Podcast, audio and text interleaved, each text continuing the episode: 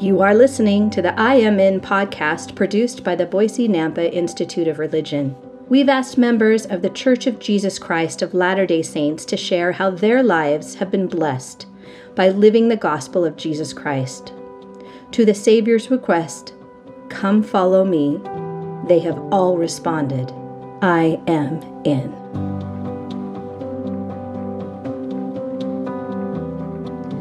Stephen C. Smith grew up in Boise, Idaho, attended Borah High School, Boise Junior College, then graduated from BYU. He attended the University of Oregon Dental School in Portland, Oregon. Steve served for two years as a dentist in the Air Force in Great Falls, Montana, then opened his own practice in Boise. He worked on developing medical office buildings with Gary Hawkins, and in 1987 decided to sell his dental practice and work full time in commercial development. Gary and Steve formed Hawkins Smith, developing over 4.6 million square feet of commercial properties in 11 states in 14 years. In the year 2000, Steve Smith became the sole owner of SCS Development. Steve has served many church callings, including institute teacher and several bishoprics. Steve and his wife Becky spent seven years on various church missions. They were called to serve a real estate mission in Moscow, Russia, developing chapels in the former Soviet Union, an area so large that it encompasses 13 time zones. He has served as a mission president in Siberia, Russia. They spent two years on a temple mission at the Nauvoo Temple and have also worked as ordinance workers in the Boise, Idaho and Meridian, Idaho temples. It is our honor today to hear from Steve Smith. This is Michelle Burke, and you are listening to the I Am In podcast. Well, brothers and sisters, it's a pleasure to be here. I uh, had the opportunity to work with the uh, student ward earlier when there was a student stake and the High Council and did that after I returned from a mission and it was one of the highlights of my life. I uh, thoroughly enjoyed it. Um, I'm going to tell you right now what the conclusion of the talk is, and then you can sleep through the rest of it if you want. the conclusion is none of us know exactly what's in store for us in our life. If when I was your age, if you'd asked me what I would have become, what I would have done, I wouldn't have had any idea. And I used to tell my missionaries when we were mission president, don't follow my guide because I, uh, I went several different ways. Let me set that and I won't get too long. But this is a very, very wonderful time to be alive. It's a wonderful time to be a member of the church. What I like about this age is you can do anything you want to do. Now, in a lot of countries, that is not the case. In all of Europe, as far as I know, when you are 14, you take a test. And when you take that test, they put you in as you're a salesperson in a department store or you're a plumber helper and you will stay in that the rest of your life. You uh, don't have the opportunity to go to college unless there's a lot of money in the family or unless you're extremely brilliant. That's what I love about America. And, uh, and what an opportunity it is for each of you to figure out who you are and what you want to be, and uh, particularly who you're going to marry forever, and you're going to raise a family. I um, was really, really grateful to see Brother Edwards here. He dated my daughter a couple of times. we were trying to encourage him along. but it's uh, it's great to be here. And the one thing I want you to know is that again, things will happen in your life. There are no people who just go through life and everything is just perfect. You'll have some sorrows, you'll have some change of professions, you'll have some days where you're sick and you're not sure you're going to get better. And through that, you have to develop the strength to be able to move on. So, what I'm going to do is give some examples in my life where, if it were not for the gospel, I could have given up.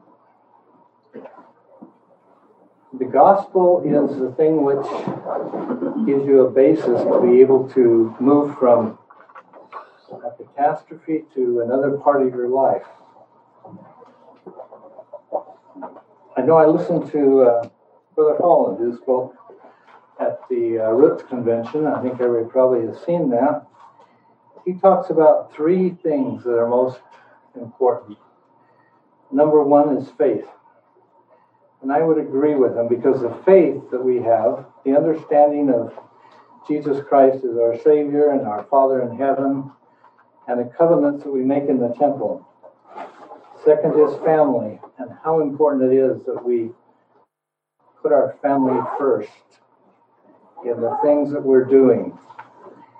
Even if we're very, very busy in our profession, that we take time to do things with our kids. And the last one is friends. Uh, we talked about Gary Hawkins, and Gary Hawkins and I were friends from 12 years of age, and to uh, we're still friends, still partners in a business. And um, he's been a true friend, even when some calls came where I was called to be a mission president to go to Russia and things. He was always very, very supportive, even though he is not what you'd consider an active member of the church. I've never heard Gary Hawkins tell a lie in all my life. So um, we're going to start this little scenario here, and uh, we'll try to leave plenty of time at the end for some questions. And maybe I'm going to get this to work. Adam? Here we go. We got it. No. What was it? What was I doing wrong? Point it there. I guess. Okay, Michelle, this is for you. Oh. As I was growing up, I grew up on the bench over uh, near Col- uh, near um, Collister, uh, and uh, we were on uh, Shoshone Street, which is over by Overland Vista. I had a bishop whose name was Marion Collister. Probably the best bishop I've ever had because he really, really took care of us. We were building that building. In those days, we built our own buildings. I remember I was helping to put the gym together. Not very well, but we were putting it together. My dad was there and we were pounding nails. Marion Collister was there. Marion Collister was a federal judge, and that's a great honor one of the uh, the leaders in uh, in the state of Idaho. He uh, also became my stake president. It's interesting. If you ask me some 60 years later, what impressed you the most, and it was when the building got finished. There were a lot of people that were very good at music and wanted to have a pipe organ. And there were a lot of us that played a lot of basketball and sports, and we wanted to have a glass backboard. Now, neither one was allowed by the church because they had their criteria. And uh, he had asked several times, and the answer was no. So one day he took off, he drove to Salt Lake City. He went to the presiding bishoprics office, which handles all the money for buildings and things. And they weren't too happy to see him, and so they left him sitting in a chair for about four hours. And he just sat there. So finally, at the uh, toward the end of the day, one of the members of the presiding bishopric came out. He uh, sat down and explained the situation that uh, the saints had come up with extra money for him and that we really needed it. And he came back with uh, a pipe organ and glass backboards. Before that, they're just metal backboards. So as I look over some 76 years of my life, this man, and it's Michelle's uh, father, uh, grandfather. No, my dad. Your dad, I'm sorry. Yeah. I ate these generations. Now, I used to mow their lawn as a kid, and Michelle wasn't there. She was way younger, but uh, uh, he'd have me go over from Shoshone Street over to their house on Hawaii, and uh, mow their lawn. And uh, so I know the older sisters very well. Yeah, I was 57. You were born in 73, right? 72, yeah. Okay. Now, what this means is that all of us, all of the, all of us will have some people that make a lot of difference in your life. I need to tell you about Marion also. Uh, I uh, graduated from seminary. You could do it in three years. And I, uh, they didn't have AP classes in high school, and so I had two hours, two classes I had to take, and then I had a work permit where I worked at Albertsons. It was kind of like teaching you to get a job that you might want to get. So school has changed a lot. But I would take five girls to seminary over by Borah. It was Borah High, by the way. You can't can't tell me I was from Boise High. Borah, and uh, I'd drop the five girls off, and then I'd go out and go duck hunting. Now my mother would get up every morning and fix me breakfast, and I had my stuff in the trunk. And so I uh, I did a lot of this and never got caught. And probably because I, I talked to Marion earlier, and I said, "Yeah, I've never done anything wrong in my life. I want to do something wrong." so anyway, we had a Gold and Green Ball in January, and she was dancing with the seminary teacher, who had never talked to my folks about it. And so she said, Well, how's Steve doing in seminary? He said, He does fine when he's there. I when he's there, I get up every morning and make him breakfast. I Well, he's been going duck hunting. And uh, so my older brother was there and found out that she knew, and she was convinced, he was convinced I'd be grounded for 20 years. And that's normally what happens. So she was dancing with Marion Collister, and so she told him the story about me and how wayward I was because I went to duck hunting. And uh, Marion Collister looked at my mother, whose name was Relia. I was the last child. I had way too many eyes on me. And he said to Relia, Relia, have you done anything wrong in your life? And that was the end of the conversation. I didn't get uh, grounded or anything.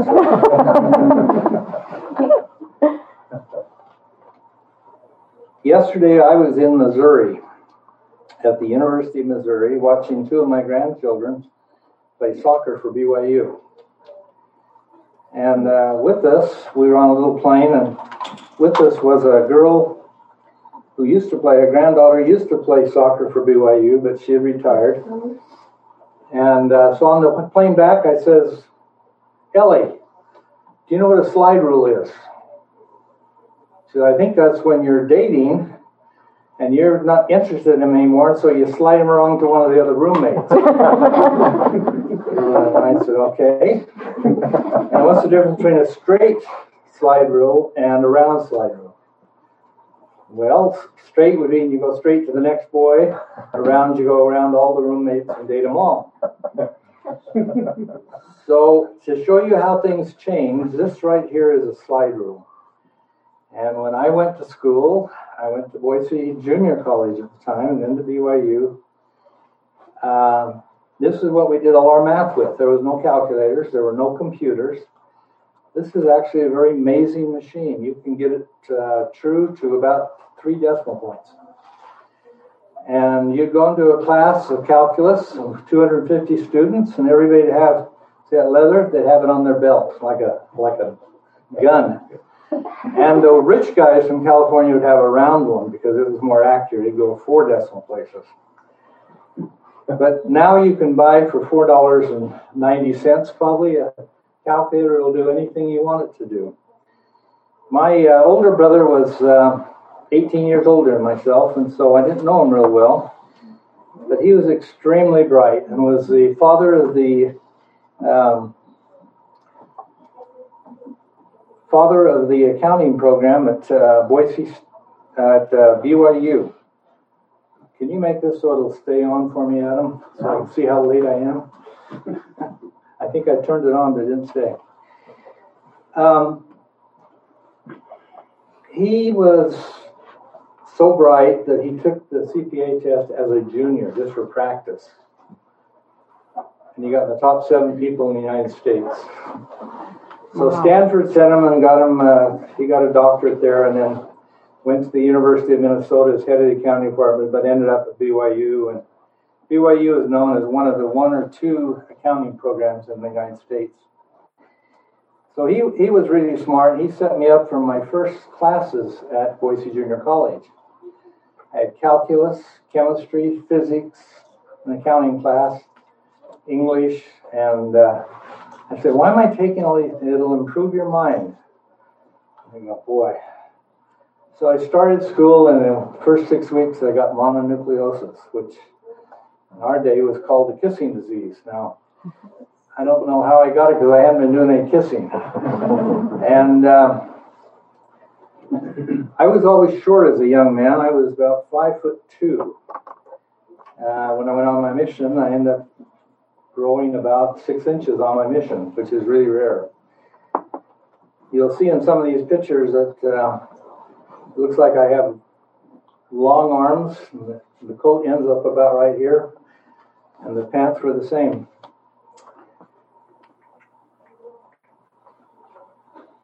So a slide rule is what we all did our calculations with, and the world has changed dramatically. And um, it will change again.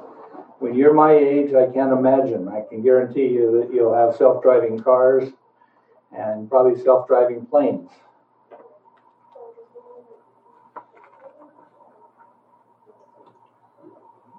You know, Adam, That's not working with so just use this. Right there, okay. So, um, this was during the Vietnam War. The Vietnam War was a war sponsored by the Russians. And uh, this started my little feelings about Russia. It started actually a couple years earlier in 1962. In 1962, um, was a missile, the Cuban Missile Crisis. I can remember, I was the only one home. My dad came to me and said, You just as well know this, you're old enough, that we may not see tomorrow. Uh, Soviet Union has missiles on Cuba that are capable of reaching every city except Seattle. And uh, we're at a standstill between them. And if one starts shooting, all those missiles are going to come in. And because of Mountain Home being so close, there's a good chance we won't be alive tomorrow. And uh, so I had a strong dislike for Russians even at that point. Well, luckily, because of our president, John F. Kennedy, and uh, Khrushchev backing down, that was averted. But then the Vietnam War started, and uh, contrary to like the Iraq War uh, and Iran and the Afghanistan War, we had 125,000 most that we've ever had there, but in Vietnam we had 550,000. And we had the draft in those days. So when you're 18, you go in and have your physical, and I was 1A. All my friends got had bad knees from football or flat feet. They all got deferred, but I was 1A. In fact, it got so bad that you were only allowed one missionary per year from a ward because they needed more people in the military. And so we had to borrow my mission from another ward. And not only that, they didn't have an MTC at the time. So it was a two and a half year mission. Now, I had never been on an airplane before. Things, like I say, things change. And I flew to Dusseldorf and uh, learned the language, spent two and a half years, and that changed my life. I just cannot tell you enough how important a mission is in a person's life. You know, back in junior high school in the ninth grade, I wanted to play football. And again, I was about this high, 90 pounds. And so I went out, talked to the coach, and he says, You can't play football. He says, those big guys? They weigh 200 pounds. They're going to kill you. I said, But I'm really fast. He says, You are. But if they'll catch you, they'll kill you. he says, Go play tennis or track or something like that. So I remember as a 16 year old going to South Junior High School right in front and sitting down on the curb and having a heart to heart talk with myself. And I said, Steve, you know, you're never going to be a jock. There's no way in the world. Now, Brother Edwards was a jock. Let's tell you, he played football and everybody, but I was never going to be that. And I uh, was never going to be the best guy on campus like Brother Edwards was. So I was uh, decided what I had to do is I had to do it with my mind. I had to get my mind to where I could be successful. And I, I go to that spot every once in a while, still there at South Junior High School, and sit down and say, that was one of the best times of my life. But Russia for me, I mean, Germany for me was unbelievable. Um, it was hard. I had never been out of the, I'd been to Idaho and Utah. That's it. This was my mission president. So it was Valdo Benson. He was the brother of Ezra Taft Benson. So uh, if you look at the picture with his family, you'll see him and his wife. And then you'll see his, their brother Ralph went to Austria. And a gal over here on the right who was Rebecca and the younger sister Jody. Well, I had the opportunity to live in the mission home for about six months, and I found some family things that I thought were so valuable. When I went on my mission, we were always quite poor. I can remember my dad taking me, not, not poor, poor, just poor middle class. Um, my dad took me to a service station when I was 14 and said, Dad, I've got you a job. It doesn't pay anything for two weeks or two Saturdays, but then it's 50 cents an hour. And he says, from now on, you're on your own. You have to pay for your uh, car expenses. You don't have to pay board and room, but you have to from now on take. It. And uh, I resented that for a while because I had friends who were playing football and doing other sports, and I was working after school every night. It's interesting, Gary Hawkins worked at the Packout right next door on Vista. And I was at the Chevron there. And so every night we'd get together, clear back when we were 14 years of age, and uh, did a lot of things together. But I had been raised where if a person had money, they were bad. Because we knew a lot of people that had a lot of money, and they kind of got caught up in themselves. And uh, this man was a partner in Fashion Fabrics. But he, he had some money, but he spent it on good things. And so that changed my whole outlook on life. Before, I thought if I ever tried to do this, I, I would be in real trouble. So I loved them. In those days, you couldn't call. I never called my folks in two and a half years. The telephones were way too expensive. Um, I ended up marrying Rebecca the daughter of the mission president.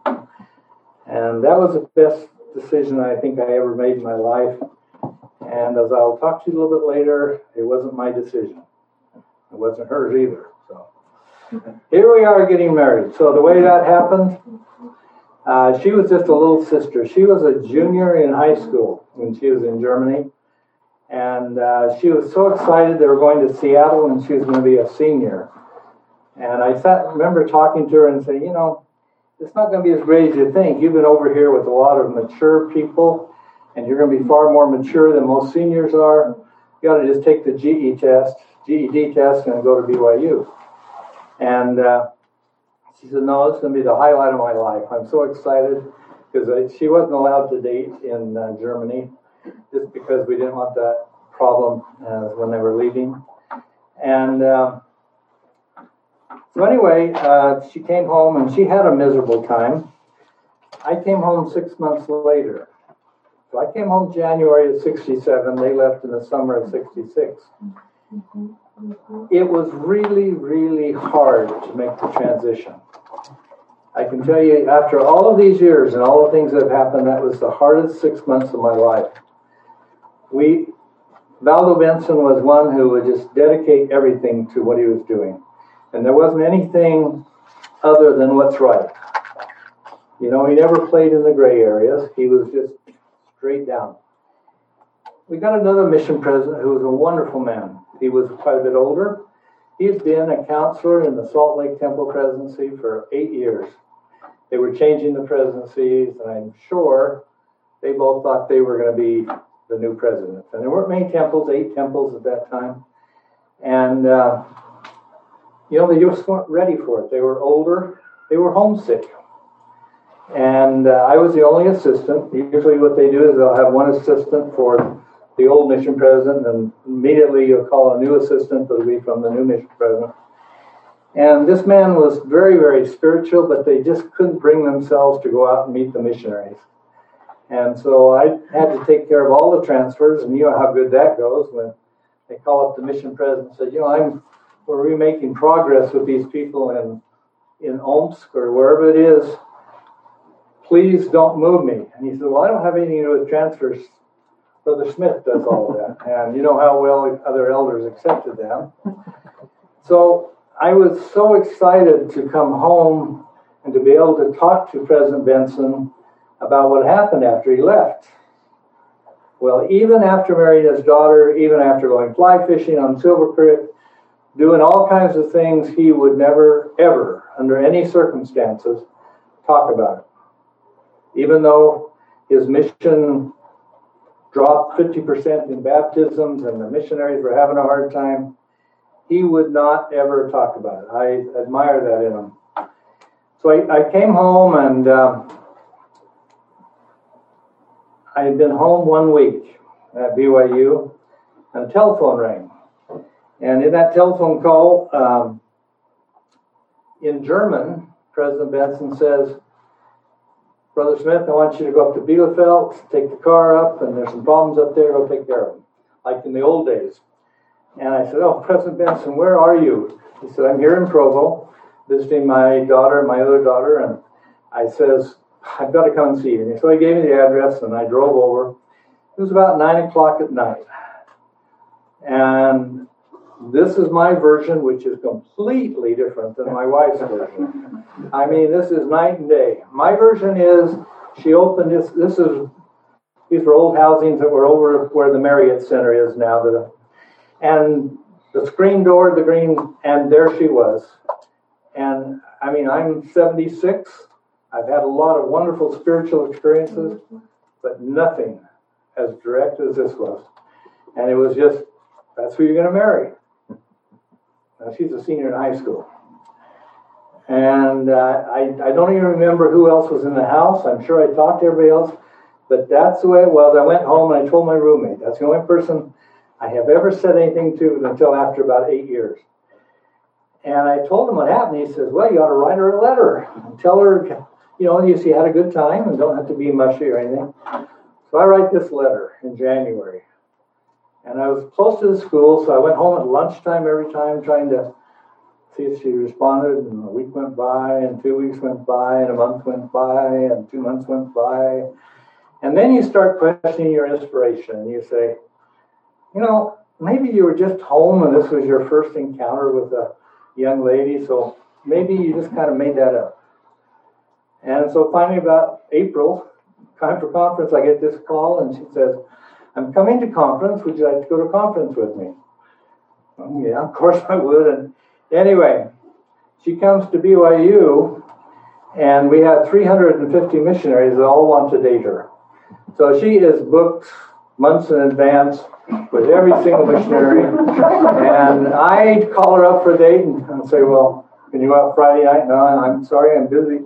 Can you cancel it? No, I don't do that. Um, and it went on and on and on. And uh, finally, her roommates, who were really on my side, a lot of things happened. And finally, we got to spend some time together and we got engaged and we were married after I got accepted to dental school. Now, I was studying to be an accountant because I had two brothers that are accountants.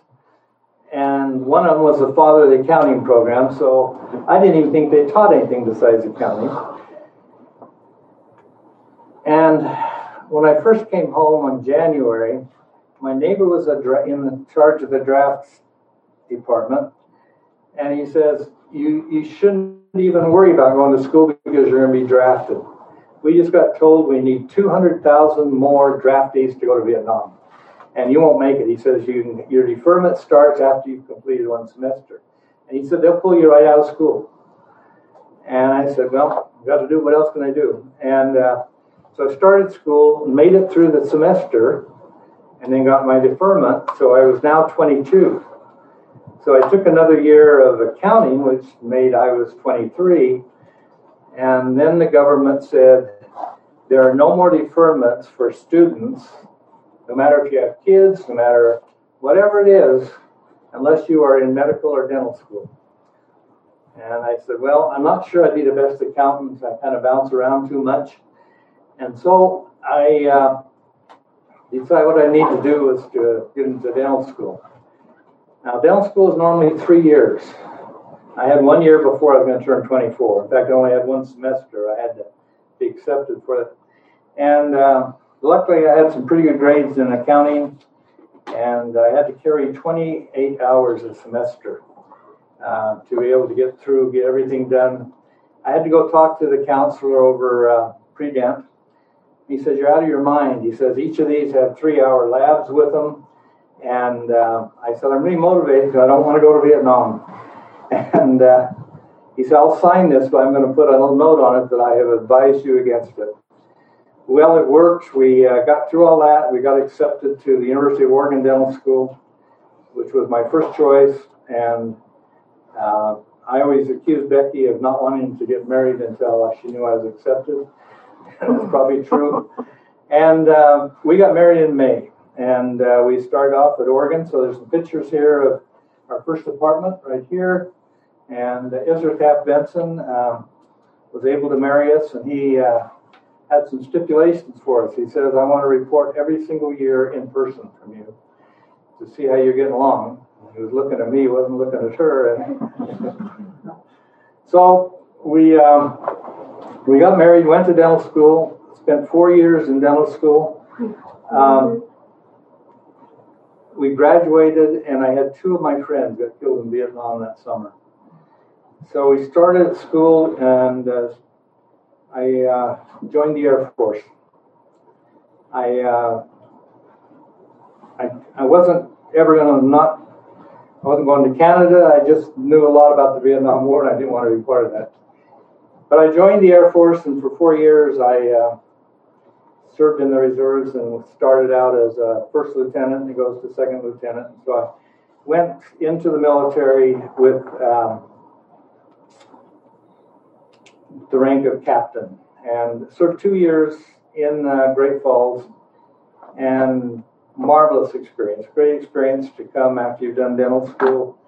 And uh, this is our family along the way. Uh, we've had children all along the way, but uh, this is one when they were all teenagers. So this is the girl that Brother Edwards used to date all the time. anyway, um, on the other side, you'll see my mission president with my youngest son up in Alaska fishing. So we did a lot of that, and he was always a marvelous, marvelous man, never deviated uh, from anything. So when we graduated from dental school, by the way, dental school, I'm trying to build a thing about how I felt about Russia during this time. And I didn't think much of them because of the missile crisis. I didn't think too much of them because of, uh, you know, what had happened in uh, Vietnam and all. They were the ones supporting them. And so at the, the sign at the entrance at Malmstrom Air Force Base says, America's ace in the hole. So what happened when Khrushchev and John F. Kennedy were debating, and everybody's trying to say who's the most powerful, and we have missiles that can hit every city except Seattle we said, well, let me introduce you to our new intercontinental missiles, which they didn't have. And he showed them what we have in Montana, and we just barely put them in. And these missiles were aimed at every single major city in Russia. And that's when Khrushchev blinked. Uh, there I am practicing dentistry, and it was a marvelous experience for me. I uh, I did more fishing and hunting in those two years than I have the rest of my life put together. So but we uh, we did a lot. Uh, we came home, we set up a practice, and uh, the day before I went in the Air Force, I was at my parents' house, and we were going to fly down to Texas. And all of a sudden I got hit with pain and just put me flat on the ground. And I've never had pain like that. And so we go to the hospital and they tell me I have kidney stones.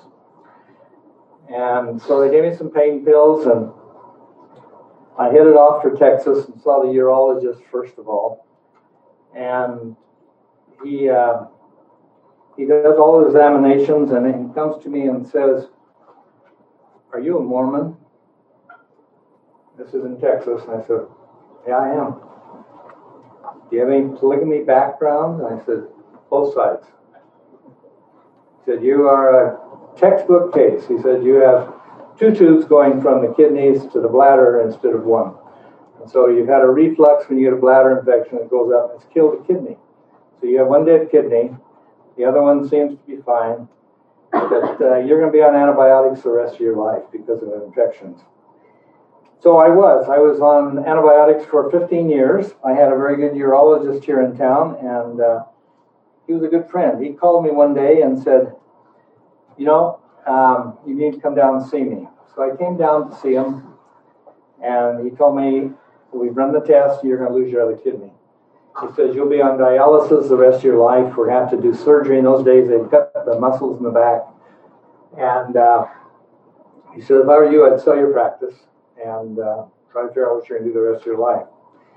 So I, we had a big practice, probably the second biggest in the state. And uh, there we were, everything I had worked for. And uh, we found two dentists to buy it. So I sold it and I headed up to Seattle. I received a blessing prior to that from a Leon Johnson, who is our stake president. Great man, wonderful man. And I went up to Seattle on Friday. They ran all the tests. Monday, they were going to do surgery and uh, take out the one and we try to repair the other one. And I was looking forward to probably dialysis the rest of my life and certainly wouldn't be practicing dentistry. Um, and on Friday, they said, you know, and I had 20 years of x rays I was carrying with me. And they said, you know, your one kidney is dead, but the other one is fine. I said, what about these x rays? He said, we can't explain it. I never had a kidney infection after that. And I, like I say, I was on antibiotics all my life. I come home and I greet this Leon Johnson, who's a veterinarian and a wonderful man. He was living in our ward, and he says, "So how'd you do in Seattle?" I said, "You give really good blessings." And he says, "Yeah, I thought you were going to be all right." And I said, "You might want to have told me this before I sold my practice."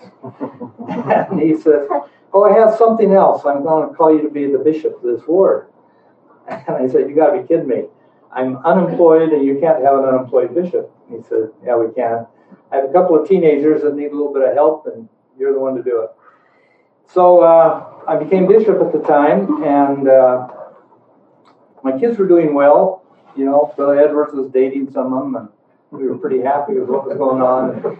Um, we uh, we decided that we'd keep the kids doing well in school, and that I would travel, and so I started. Um, traveling four days a week, and that we were doing projects in Tulsa and in Little Rock and uh, all around the United States, 11 different states.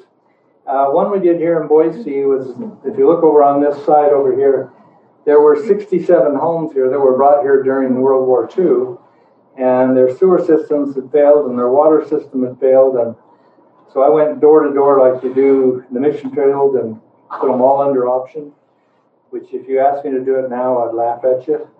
But what you sometimes you don't, you're so dumb you don't know any better, and so that worked out really well for us. we bought that and put it together, and what it turned out to be is now this is Cabela's. It was Costco for many years, and one of our most successful projects we did, and that was one of the first ones we did in Boise.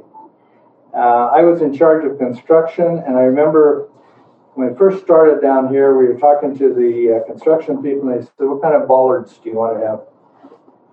Bollards. Yeah. Um, why don't you show me a couple of different ones, and I'll tell you which ones I like. I had no idea what a bollard was, but uh, you learn real quick with necessities, and we ended up getting it just right when Home Depot and uh, the Costco's and the big boxes, the Staples, and all these were coming into uh, to fashion. So we would follow many and Best Buy wanted us to build out in the Midwest, and so we we built in all these cities: Tulsa and Little Rock and Albany. Uh, some of you might remember this theater complex. That was uh, one that we built and uh, eventually sold. Um, here's some more in California and uh, Ammon, Eugene, Nampa, Logan, and so you know we ended up building, like they mentioned, about 4.6 million acres, um, a million feet of square uh, square feet of shopping centers. Um, we had 77 employees, and things were going really well. We had 700,000 square feet under construction, and I was no longer head of construction. We got some people who knew what they were doing, and we were traveling, watching all of these projects, and um, we were on vacation in uh, Germany, and uh, the Hilbigs, Elder Hilbig, uh, who was the general authority, was in uh, in Frankfurt as an Area 70, and he was the attorney hired by the attorney to take care of the work in Eastern Europe and Central Europe.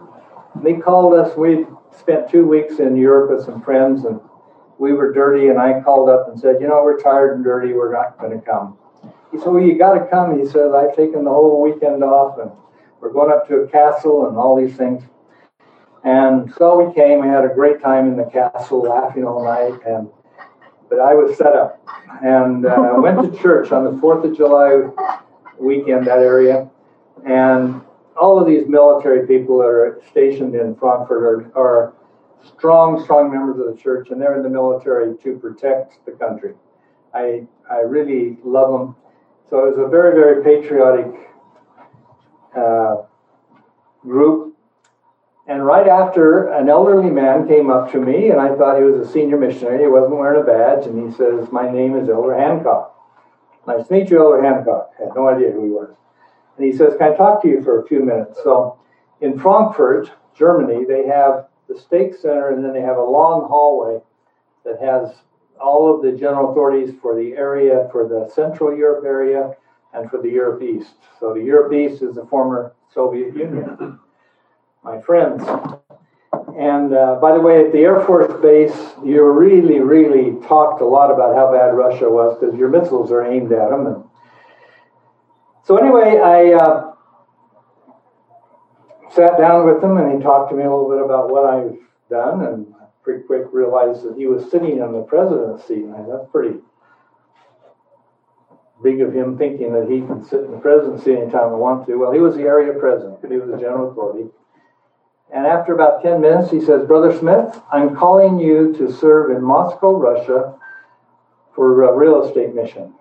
And I go, wait a minute, wait a minute. I'm here on vacation. And he said, I know you are. We need the help. And I said, I, I you know, you got to talk to my wife. and I was trying to buy time. So my thoughts at the time were my father was here saying, This man is totally out of his mind. I got 77 people at home, and we're building all these buildings, biggest year we've ever had. And my mother says, You never turn down a calling. And so we went out. It was a beautiful day like this, and I know that my, my wife was cornered by his wife, and we walked right up to her.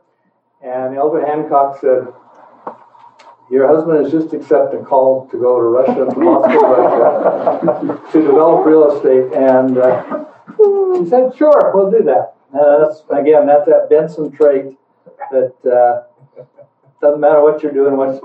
So we, uh, we end up going to Russia for a year and a half.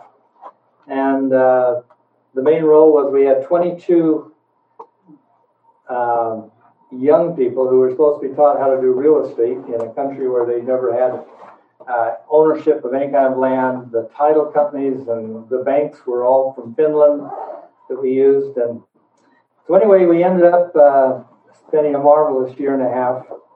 And these are a couple of buildings we were able to do. This is uh, in Tomsk. And that would be a great temple site, be a great temple. It's up on a hill. Problem is, it's in central uh, Siberia.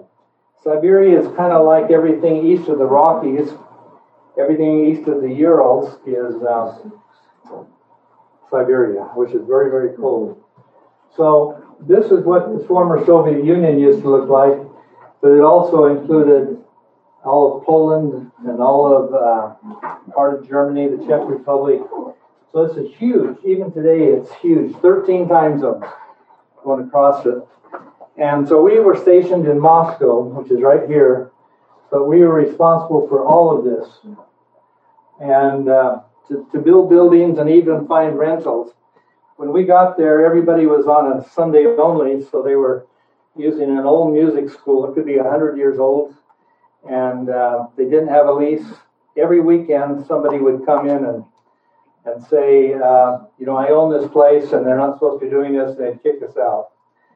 And um, it was a marvelous year. I've never worked so hard to try to build buildings to get the government to allow you to buy them. But we, uh, I always say we moved the wall about a quarter of an inch during that time. then we come home and we're home for a year and we get a call from Elder Didier. Now, if you know Elder Didier, he speaks about 12 languages. He's from Belgium. First thing he did, he talked to us in German, and both my wife and I speak German. She speaks it like a German, I speak it like a hayseed from Idaho. and uh, he would then talk to us in Russian, and we couldn't respond back. Um, so the mission we were assigned to is the Novosibirsk mission, and this is the size of our mission. If you take this green here, that's the size of the United States in proportion. And you would drive, you would take the Trans Siberian Railroad, you would travel um, all night long. We went on the train 289 nights. And we were constantly, every six weeks, we'd travel the equivalent of from New York to Los Angeles and back and forth.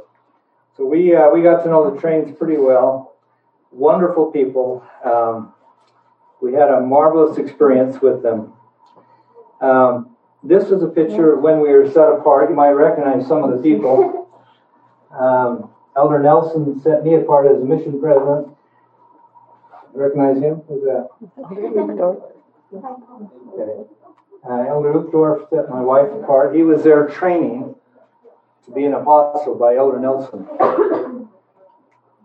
Another picture is when uh, we were the first ones to have Elder Nelson come and visit anything in Siberia, and so he did a mission tour, and we spent uh, four days with him.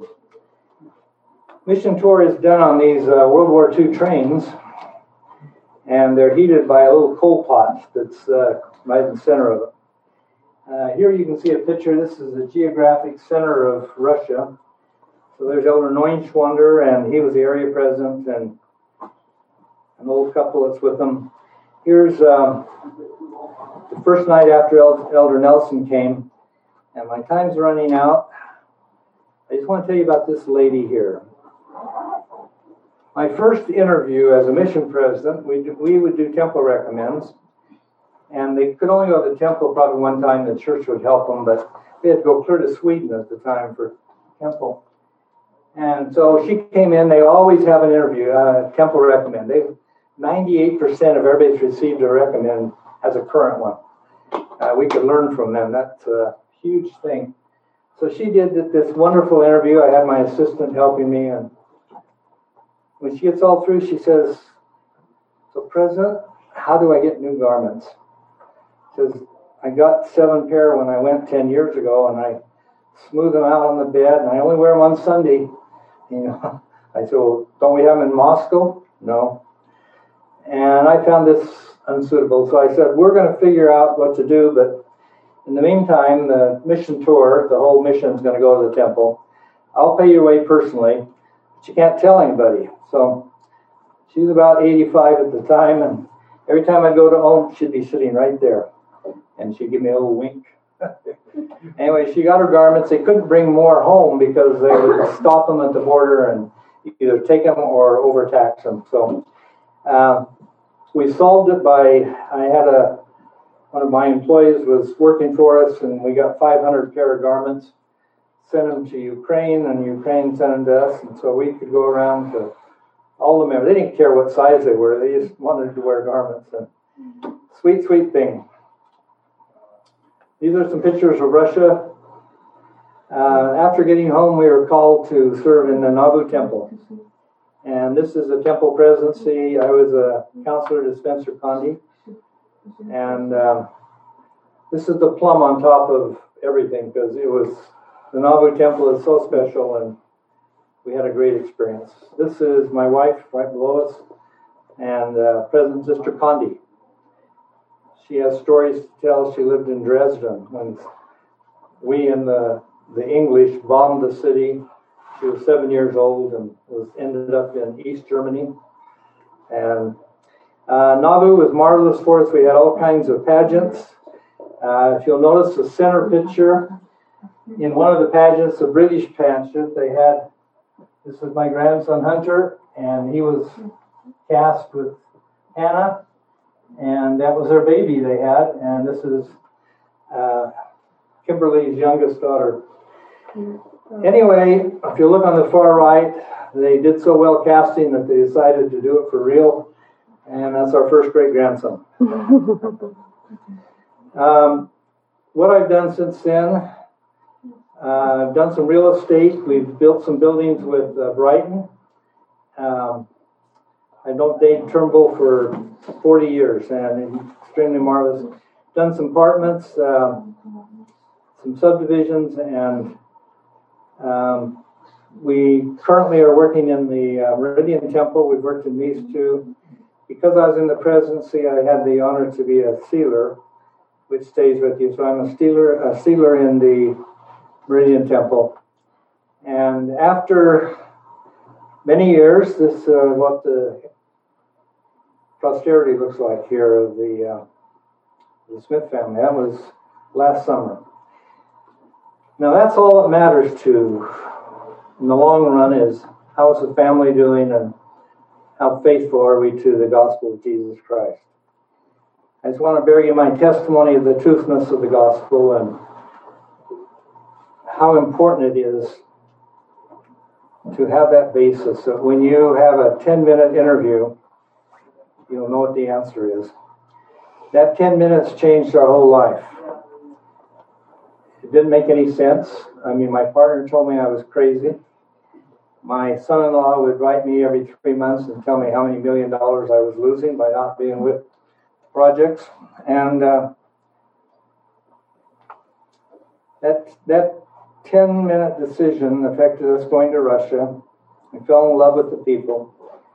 It affected us being able to be a mission president and affected us being able to be in a mission presidency in Nauvoo.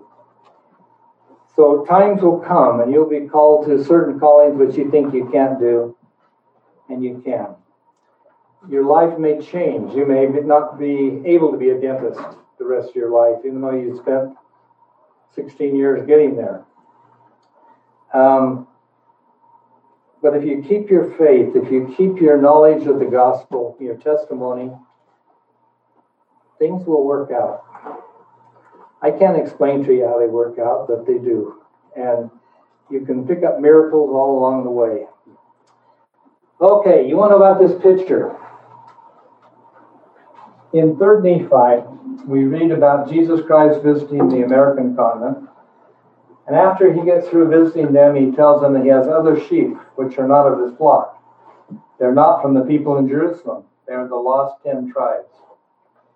And so this was a painting painted by a very famous Russian painter in 1903, the same year that Francis Lyman, an apostle, dedicated Russia for the preaching of the gospel. And um, that is a resurrected Christ. That's the only picture I know of that has a resurrected Christ in a land other than Palestine, other than Mormon art. And this is in the Russian Museum in St. Petersburg. This is their Santa, Santa Claus. So that's the Christian part of it. And his niece, who is with him, uh, if you can't tell, this is a daughter that's hurt with the big Russian hood. She has her hands up in the sign of the cross. And the two patriarchs, they have the old patriarch and then they had a new one, they had a division of their church. And up in the corner is St. Andrew, who was one of the apostles that uh, brought Christian beliefs to, uh, to the Russians.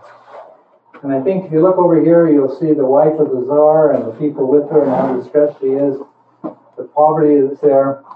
And that's Lake Baikal. Now, I don't think this this artist, you know, the buildings are 1900s. I think he had a dream that Jesus Christ came and taught the people. There's all kinds of legends around this area of Jesus Christ coming. It happened to be the most fruitful part of our mission, and we uh, we just had a wonderful time there. Well, thank you so much. Remember that the thing which holds everything together is your testimonies and your understanding, the covenants that you've made in the temple, that you give it all. And the Lord will take care of you. And I say that in the name of Jesus Christ. Amen. Amen. Amen.